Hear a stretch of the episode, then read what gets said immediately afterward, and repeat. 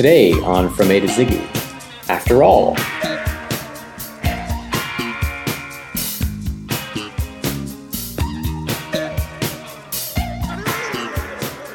Welcome to From A to Ziggy. This is the podcast where we're talking about every David Bowie song in alphabetical order. My name's Thomas, I'm Travis. and today we're talking about After All from the album The Man Who Sold the World, 1970. This is a very good song to follow up African Night Flight with because it's a nice cool down after a marathon, after uh, an intense experience. Um, After about three days up, awake, Yeah. three days awake. this is when influence. you're, yeah, this is when you've come down from the influence, but you're still contemplating some kind of deep in a weird way.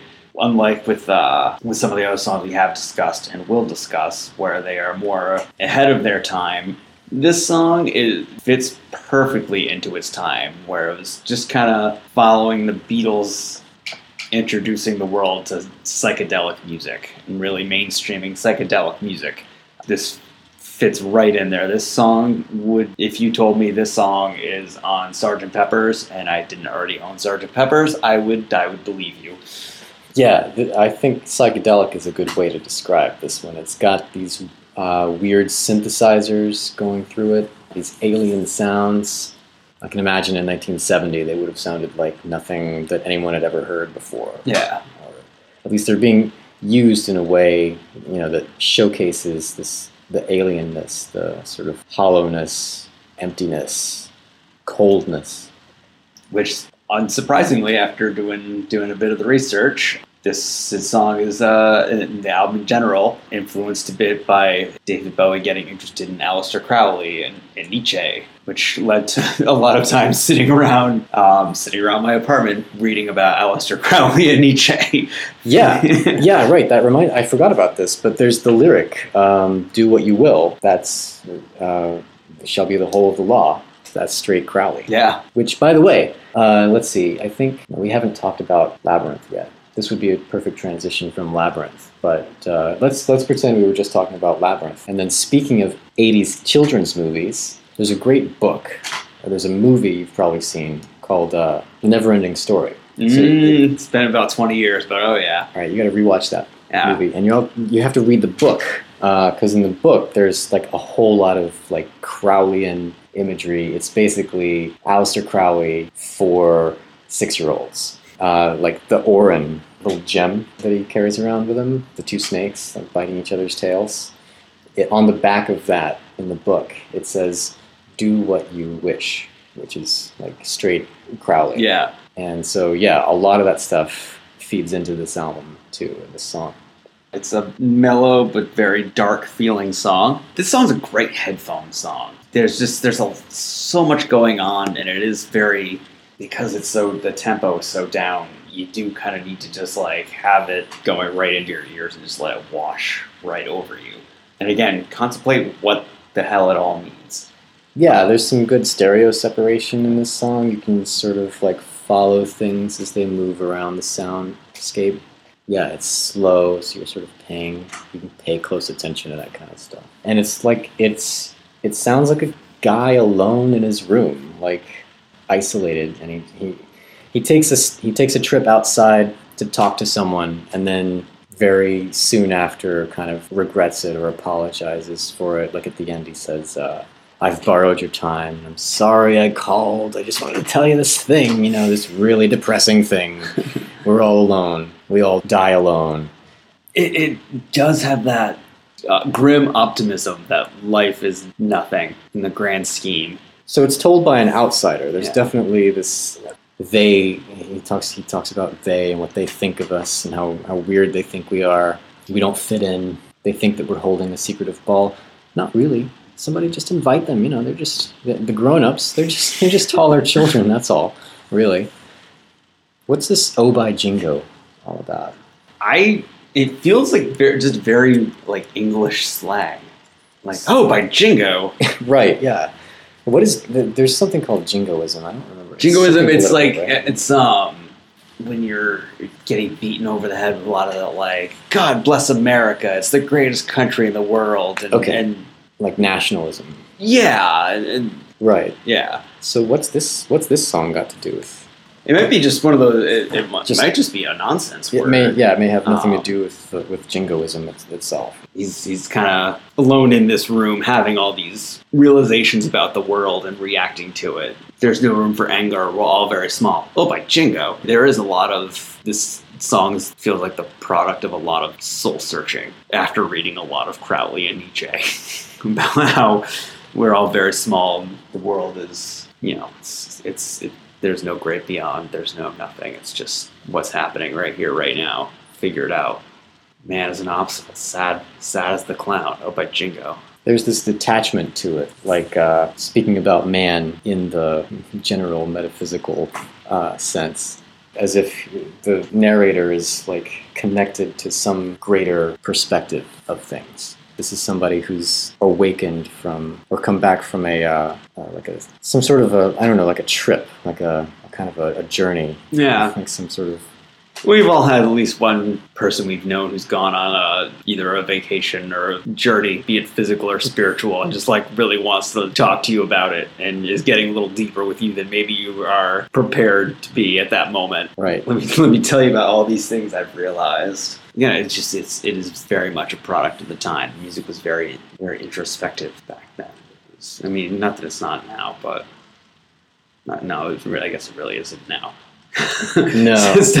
By by the time this came out, Bowie was in the mainstream. Well, this not was, to the extent that he was gonna be, but people were aware of him. I don't know. This was this was getting there. He was still kind of obscure at this point because I think his only real single at this point had been Space Oddity, and he had come out with you know another single, but Hunky Dory hadn't come around yet. And and at this point, I think he was still considered kind of a one hit wonder.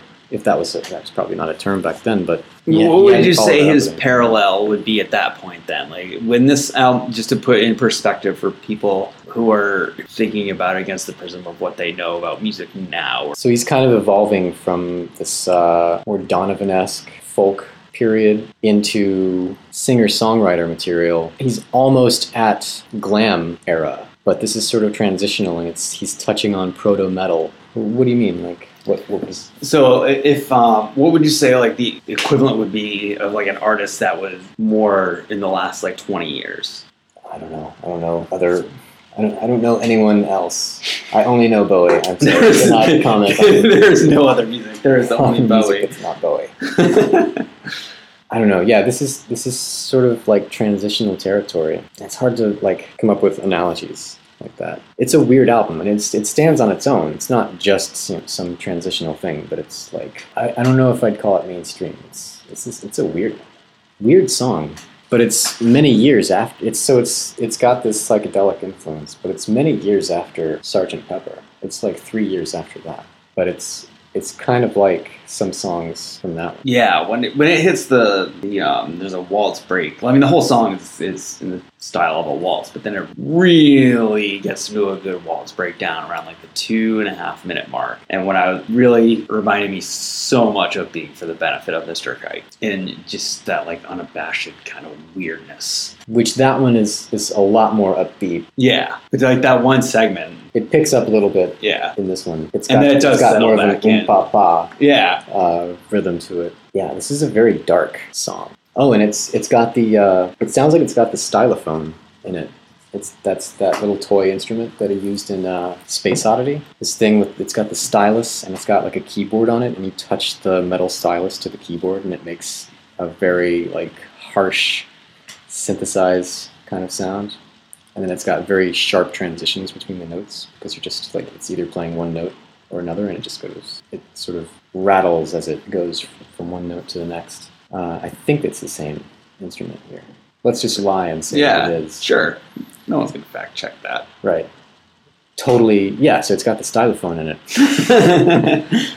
Anything else about it? So I learned that it was covered by Tori Amos, which it's funny. As soon as I saw that, my first thought was, "Oh, of course it was covered by Tori Amos." Right, like it yeah. just feels like exactly the kind of song that she would cover. Which so this was in this was when when I remember the album that she did that was all cover songs. 2001. 2001. It was- Strange. Yeah, the B Strange side was Strange Little Girl. Okay, it was a B side. So that's why I didn't hear it on that. Yeah. Yeah, now I want to hear that. I bet she does. I, I actually I regret not listening to the cover earlier today. Yeah, I I, I would imagine she does a really good job with it. Just yeah, it's still very much in her wheelhouse. You heard it here first. Travis says that Tori Amos does a very good job Yeah. in her cover version of it. We'll, we'll listen If not, it. we'll put a correction up on the website because that's that. I mean, that's the very nature of reporting anything on the internet. It's all speculation right. in the in the guise of fact. So I'm going to speculate that the Tori Amos version is very good and that you should listen to it. How many stars do you give the Tori Amos version? I give it four Lilith Fair tickets. yeah, we'll have to listen to these and put them up on the Facebook page. or Yeah, I'm sure Tori Amos will appreciate it. Anything else about After All? This is a really good song for someone who is really into late era Beatles and regrets that there's not more late era Beatles. But it's kind of like David Bowie's ushering people who love the Beatles and are like, this is your transition, Beatles fans. Jump on here and follow me, and you will not be disappointed. So transition into what? into finding something new. Because I'm sure when the Beatles broke up, there was a lot of people who were lost and to know what you know. I mean, David Bowie's a re- he. I, I've always he just picked up right where they left off and, and completed the journey for everyone. He was a the, just the natural progression. This song in particular, though, just seems it's so negative. It seems so opposite to anything the Beatles would have said, even when they're dealing with you know darker subject matter, which they they do it in kind of a. Do they even do it? Do they even go dark? They, they oh yeah, they go dark. There's some pretty dark Beatles songs. dark Your Beatles blues is really dark. That's from that's from. That's I mean that's White Album, but So between Let It Be and White Album, it's hard to split hairs about Beatles albums, but those are among my least favorite. So here's my feelings about the White Album. I mean, I, I love the White Album, but I understand why people wouldn't. Because it really is like, I would say after Cry Baby Cry, you can probably turn it off after that. Because then it's just Revolution number nine and Good Night. And it's like, eh, okay, I, I don't really need to listen to those. But there's some, just a, like, especially on, uh, on the first album, where it goes from the continuing tale of Bungalow Bill to Happiness is a Warm Gun to um, While My Guitar Gently Weeps. It's just that's a murderer's row of songs right there. Some of my absolute favorite songs are on the White Album. But yeah, I mean, even uh, a lot, there is some stuff on Sgt. Pepper's that just, even if it's not lyrically dark, just feels dark. Day in Life's a pretty dark song. Getting Better is kind of a dark song. Yeah, but so even that's what I was trying to say is even when they go dark, they do it in an upbeat way. They Yeah. do it with they don't gloss over it, but they kind of disguise the darkness. They don't make it sound Yeah. dark and brooding. Whereas this is this is very much meant to evoke the mood that the lyrics invoke. Yeah.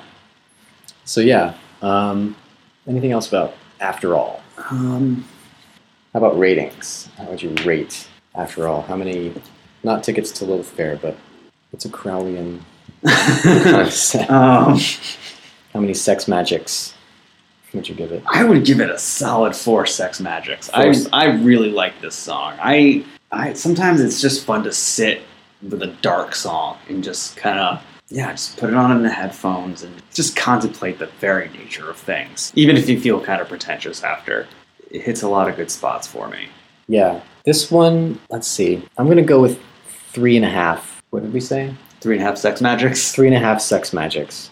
I like it too, and I usually don't skip it. And I, and I like I like this sort of. It's got this sort of gee whiz revelation at the end with the uh, the thought just occurred to me.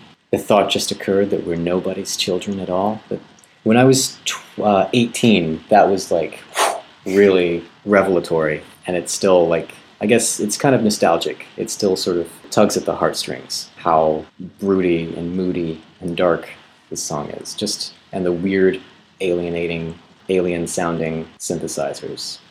It's a fun kind of dark Yeah. song.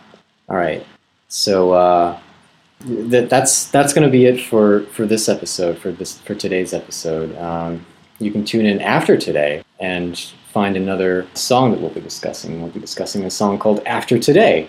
Coincidentally enough, After today will be a really good follow up to After All because it is it's very it's it's a nice peppy pick me up. This is the uh, shot of vitamin B that you need after the Benzedrine that you've just taken to come down off of the amphetamine rush that you were on for the past three days. So yeah, after today, you can uh, follow us on Facebook and Twitter at From A to Ziggy.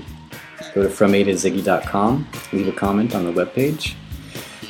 Tell us what you thought of After All. If you have any covers or suggestions, let us know. Thanks for listening. Thank you, Travis. And thank you, listeners. Tune in next time.